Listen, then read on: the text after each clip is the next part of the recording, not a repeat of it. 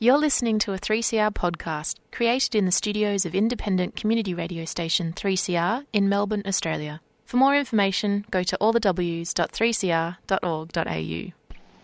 There is a place where time stands still, where nature is harsh and demanding, where only the quick and the strong and the deadly can survive. This place is no place for civilized man. I want my life Kick it in the guts, Barry. far away from my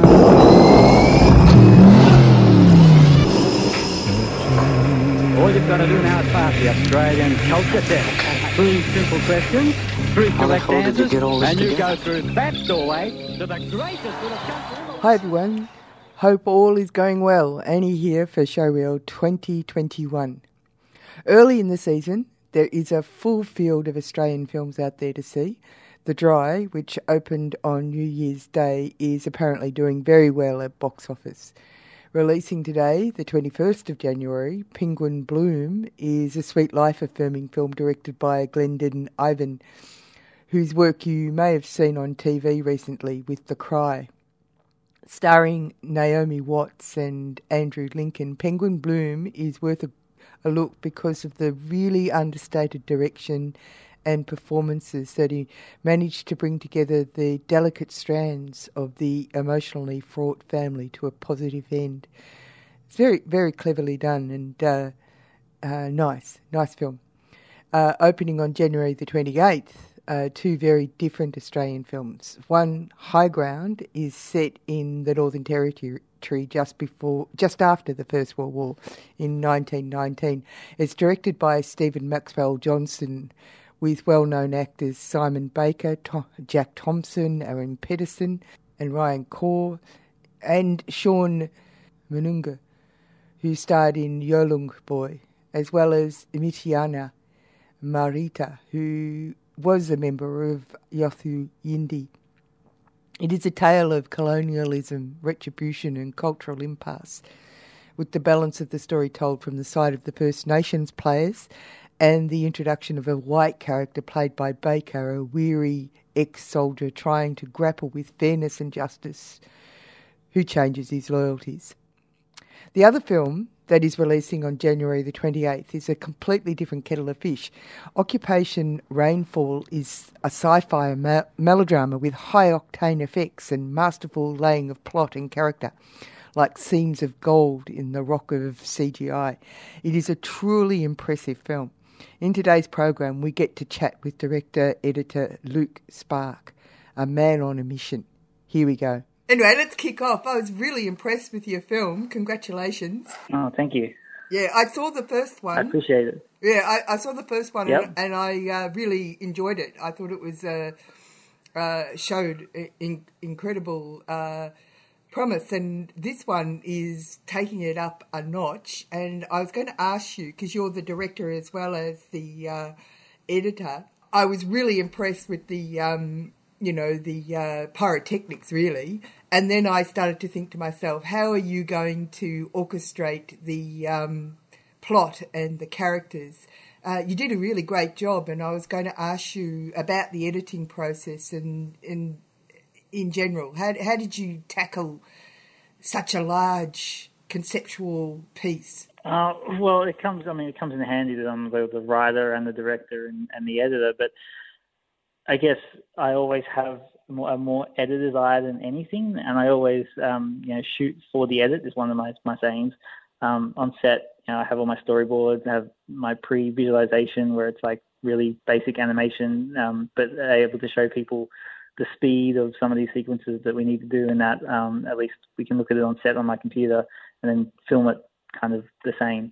Um, so I always have those ideas and, and um, storyboards and different uh, paraphernalia around to, to inspire me and make sure that I'm on the right track on set. And I always know in a certain shot when I'm watching it on set that I know where I'm going to cut and where I'm going to where I'm going to cut it to or cut from.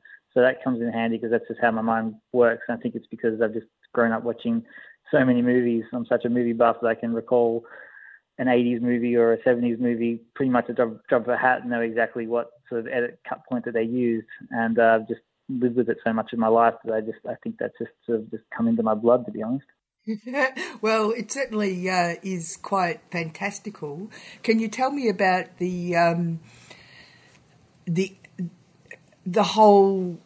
You're you're creating a whole world, and so yes, uh, the um, characters that you've got in there, you've got. Uh, um, um, and because it's sci-fi to an extent, uh, it it, it uh, allows for there's a lot of past experiences of stories and ideas that have come up, um, and even games that people have now use a whole range of things of this sort. But you've got some fantastic uh, characters. It's not just the people that even you know those uh, animals that you've created and Mm-hmm. the look. Yeah, yeah, and the look of the uh, aliens. Uh, uh, uh, who worked with you to come up with these fabulous entities? Yeah, well, like, it, all it all begins obviously in my head and it goes into, onto paper, and then um, I sketch out you know half a dozen drawings of what I think they might look like, and then I bring in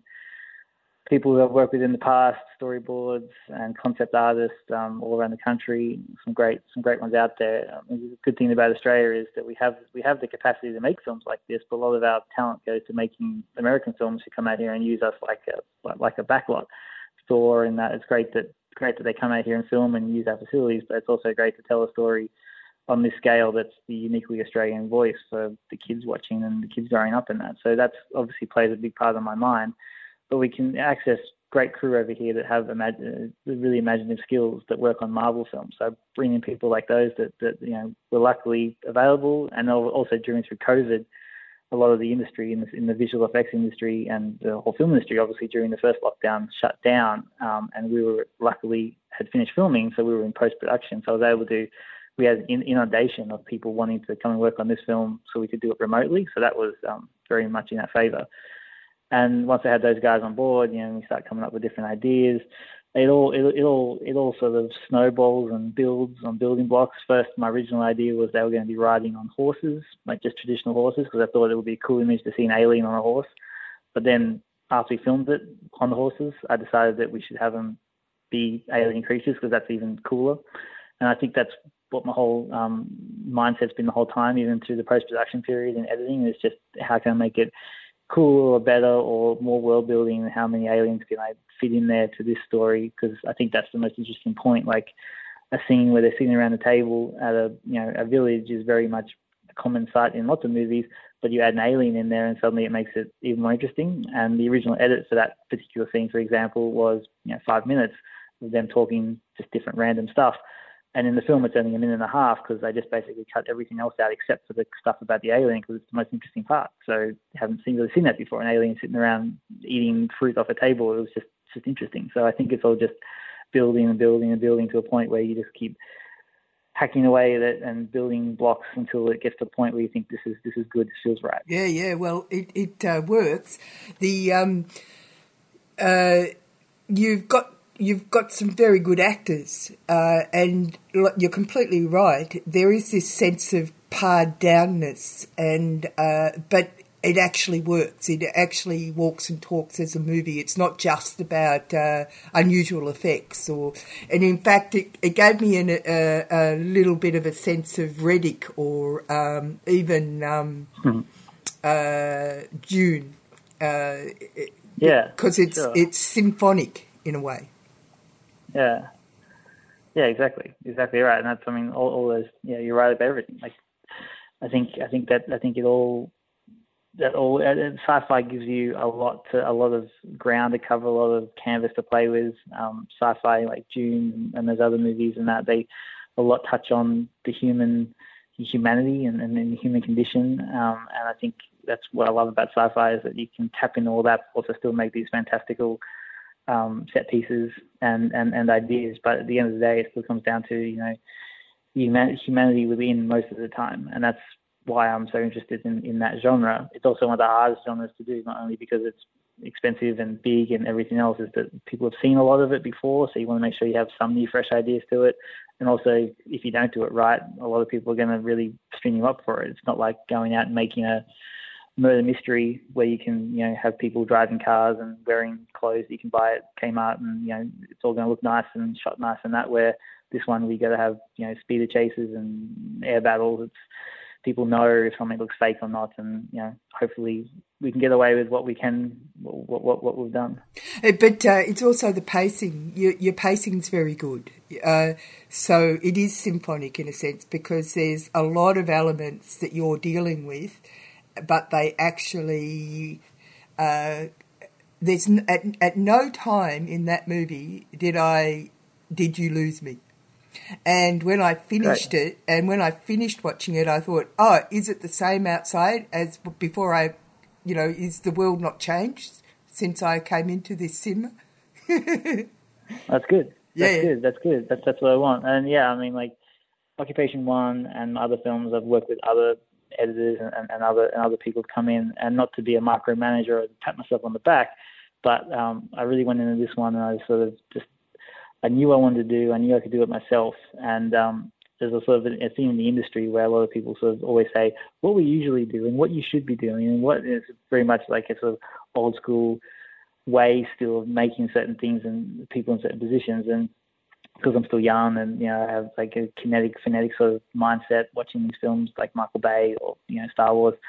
Um, you know, I wanted to really stretch my legs and, and, and do it myself. So pacing was a really important issue that I wanted to make sure I worked on. And I remember sitting watching the first cut I did um, with the producers and some finances and that. And like 20 minutes in, someone turned to me and said, like, this is really good. This is really fast. And like for a first cut, this is like really on point. Where usually a first cut's like, for usually 90% of the time a disaster because it's like every single scene, every single scene senior film is put in there. It's usually like three and a half hours, and people sit there and go, "Oh my god, how am I going to cut this down?" And you have directors and editors and all these different people, and because it's all all just one guy. Um, as I was going through the first cut, I could just like hack and slash things that I just like, no, I don't need this, I don't need this, this can go, this can be the lead thing. So yes, pacing was very important to me. Uh, tell me about your actors because you've got some quite, uh, you've got some good, good solid Australian actors, no doubt, but you've also got some bigger names. How did they get in there? Yeah, yeah, yeah. So, I mean, I guess it comes down to the script and myself pitching, pitching it to them. Really, I mean, I can't, you know, really it's just I don't have to say luck or whether it's just the, the, the story. But I was very lucky to get um, people like Ken Jeong and Daniel Gillies, Jason Isaacs and um, Temuera came back from the first one. Um, he's a good friend of mine, and he's gone very well now with Star Wars: The Mandalorian on Disney Plus. So he's having a resurgence, which is nice and fitting timing for our release, which is good. Um, but working with those guys, yeah, I mean, it's it's great that they just bring a sense of you know, even the crew on the on the day and the other cast. They just you can see everyone just lift their game a little bit when someone from overseas walks on the set because they're like, oh, okay, work that a little bit harder because you know, they're there, they're there, and like someone like Ken from The Hangover, he just brings this sense of persona. He just he just knows what he's doing. He knows what he wants. He knows how to do it, and it's very easy. And it's, it was it was very um, while it was really stressful to shoot it all in the time we had. It was just a very easy day working days working with someone like him. I was actually going to ask you because of COVID. Uh, uh, so the last film finished it came out in 2018, and this is a, actually a pretty fast turnaround, especially with COVID in between. How long was that shoot with mm. all the different people? Well, because we financed the film ourselves, which is a very different way of doing it out here in Australia. We didn't have any any screen bodies or government agencies or studios backing us. We all had to do it from our own credit cards or our own family friends and, and other different private investors. Um, we had to cut the film into different blocks just to just to accomplish just to accomplish the, the massive amount of things I wanted to do. So the first shoot actually started in 2018, straight after the first film premiered. We actually went from premiere straight into filming, and that's when we had Ken out here in 2018, and we filmed a whole bunch of a whole bunch of parts of the movie. Then there was like nearly a year break where during that time we were working on more visual effects and more ideas, more storyboards, and went back and shot the main part of the film in 2019, which led up straight until we finished and like COVID was just starting to be talked about. And then since then we've been working on the end of the film, and I only literally delivered the film uh, like two weeks ago, and it's coming out as soon as on the 28th. So it's been like up against it, that's for sure. Yeah, yeah, pretty pretty extraordinary. It, it, and obviously, you're expecting to get to do another episode, and we all expect to get another episode because we want to know what happens to them all. Um, uh, and I had a real sense of uh, you creating a whole world. Uh, it works really well, Yeah. and so I mean, this is as big, I think, as I mean, you know, like Matrix set a bar, right? And they were people from outside the mainstream, effectively. Um, this is this has the same feel about it. Uh, have you had interest? Uh, uh, I mean, you, the private investors were they American or, you know, or Oh no, they're all Australian. They're all Australian. so? What do you think's going to happen They're with all this film? Australian, which is pretty, which is uh, well. I mean, I hope that it's going to obviously do well. It's what every filmmaker's hope is. Like, um, I think I've, I think you know, th- this is the first film I've created that I can sit back and say I've done everything I possibly can do. Like, I, there's actually nothing in there that, unless I had more money, I would obviously have bigger effects or better effects. But I think what is in there is is good and serviceable. And it's actually the first movie that I'm like really kind of happy to walk away from and say that's everything I've done on that film is what I could do with the time and money and budget that I had. And also with our marketing campaign, which is something I always complain about with Australian films, not marketing themselves enough. We've got a pretty solid plan for the money that we have um, to come out at TV ads and billboards and bus stops and a bigger bigger campaign than what I've seen usually with other Australian films. So um, obviously with all that, I'm hoping that the opening weekend and this does well, and especially with COVID, there's not many other action films coming out this month or in February. So I'm hoping that it might have power to stay in cinemas a little bit longer and people sort of catch it. And then I'm hoping to go straight on to the next one without spoiling this movie. But yes, obviously I'm hoping to uh, to continue or finish the story. Yeah, yeah. Well, uh, let's hope so. But uh, I, I can't see why it shouldn't have enormous legs in other places. I really was imp- re- deeply impressed by this movie. Well, thanks. I appreciate it. Well, in America, we've already got good sales over there, and uh, it's going to go over there in a couple of months. Start over there. Japan, it will open up um, after Australia. Uh, New Zealand, we've got all the cinemas over there opening up early February. So we've got a pretty long rollout for the next six months all through the different parts of the world. And everyone has said the same as you. Like the, the, I was talking to a, UK buyer yesterday, and he had the same basically comments as you. The pace, deeply impressed, and that. So it's all been good feedback. Um, and I think as a filmmaker, I'm always waiting waiting for the other penny to drop. But uh, so far, so good. Now, tell me, I know that you said that you've been completely immersed in um, film and uh, all your life, and you think and Yeah. think and eat it. Uh, how did you get your skills? Because this is another step up. This is not just making a film. This is using um, a graphic gener- uh, generated uh, a world, a world, effectively, interspersing it yeah, with yeah, reality. Yeah, yeah, yeah, exactly. Um, well, it didn't set out to be that big, but it's kind of kind of grew across the the couple of years that we've been doing it, and you know, people, uh, myself and my associate producer Alex, who produced all the visual effects, um, you know, we've we've learned a lot ourselves as well just over the time. I, there's nothing better than learning on the job. I think in any in any, in any industry, even carpentry or building sites, to be out there actually on the job rather than hearing about it is always the best. But I'm lucky enough that my family uh, created or grew one of the largest costume uh, film collections in Australia. So I've been, I grew up in costuming, which is a very different role than directing, but I guess being on set and it's, it's kind of one and the same industry. So I worked on films uh, like Wolverine with Hugh Jackman and TV shows from Steven Spielberg, filmed up at Port Douglas, um, 2009, uh, 2007. So I've been around for a while. It's all I've ever done really is do costumes and films, and then I moved on to directing, which is always I always wanted to do. And while I was on those films, it's always great to you know talk to the actors and crew on there and get feedback for your own writing scripts or ideas. You bounce off them and that, and and I build a repertoire of you know connections and crew, and sort of then set off and do my own thing with directing. So it's been interesting, interesting career. Yeah, yeah. Well, as I said, the uh, the the look of the aliens, the the look of the uh, you've got this really interesting capacity to uh, it's about um, what is it contrast. Uh, uh, th- things related to each other and how they look, like size and shape, and uh, and how that relates to a person's feeling about environment. It, it's a really quite a so. For example, when they're in the uh, area that's uh, the village, which is in a high plains area, uh, compared to outer space with the monolith. Uh, it, it's it's a fascinating yeah. thing uh, to have those as comparisons. It's it's really neat. Yeah, no, that's something that I really, really, really tried to um, really tried to do. It was something that was very much on my mind all the way through. And again, coming up, uh, living, uh, watching, loving Star Wars films back in the 80s and, and even the, the more modern ones, um, it's something that George Lucas was really uh, tried to do.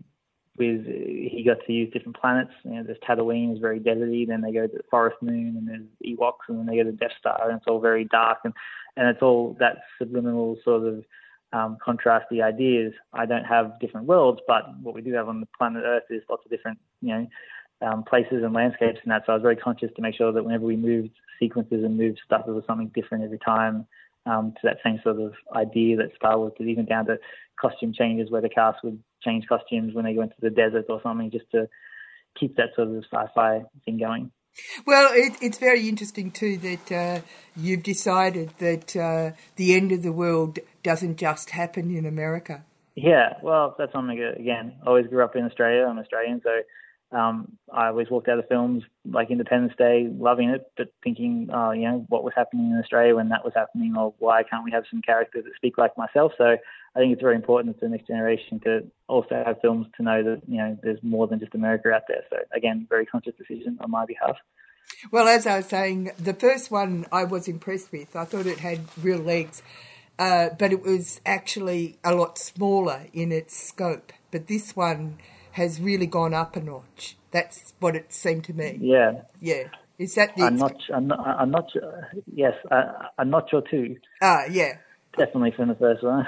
yeah, yeah. So, um, yeah, from that experience, I mean, you, you've obviously built your career yourself effectively with and built uh, your connections, and you've got a very focused process you know, you know what you're going for. And despite what other people might say, generally uh, the industry dictates where a person goes. But you've actually created your own trajectory, haven't you? Yeah, basically. Um, I have, yeah, so the strike out that way. Um, and it's turned out, yeah, that I have at least succeeded in some capacity to do to do that. But that's basically what I set out to do. Yes, strike out on my own and um, don't let the industry dictate where I where I go. In the first movie, yeah, I mean, you said it's a it's, it is a notch up. Well, the first movie was I came up with the idea in in LA when I was over there, and it was really only going to you know like a million dollar budget, very quite small for the scope. And then suddenly we had people like Temuera Morrison and um, Jacqueline McKenzie come in and and uh, it sort of built from there. So it was a bit bigger than what I expected. And during post on that film, we had to add in bigger things like bigger ships and helicopters, but it was always meant to be small guerrilla film, but it turned out to be a bit bigger and suddenly it opened on Netflix in America at number one and and that's what got a bit more attention for this series to continue on, which is which has been good. Yeah, right. So you're expecting to have a, a cinema release in various places, but also the platforms. You're going to use the platforms to get it further, right? Yeah, yeah. In America, especially with COVID right now, we probably would have got a bigger cinema release, but the way it is over there, will probably be just be on you know Netflix and VOD the same day, which is fine in this day and age for this sort of film. I think it will be able to be accessed by a lot more people um, at the moment, so I'm, I'm fine with that. Australia, I really wanted to make sure we had a bigger cinema release than the first one. The first one we only got 13 cinemas, and this one we're looking at over 220 right now, so that's a good feeling. Yeah, I bet you it is. And I must say that uh, seeing it on big screen is pretty mighty.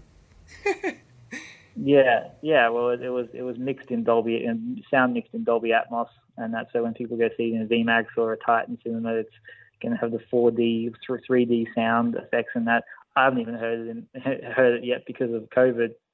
Been stuck in Queensland, so usually usually in a sound mix you have to be go to the Sound Mix, which is in Melbourne. And when Melbourne went through all their big lockdown, I was up here, so they had to ship up speakers to me in my little office, and I was hearing everything in my office. So I haven't even heard the film in a full Dolby Atmos cinema yet.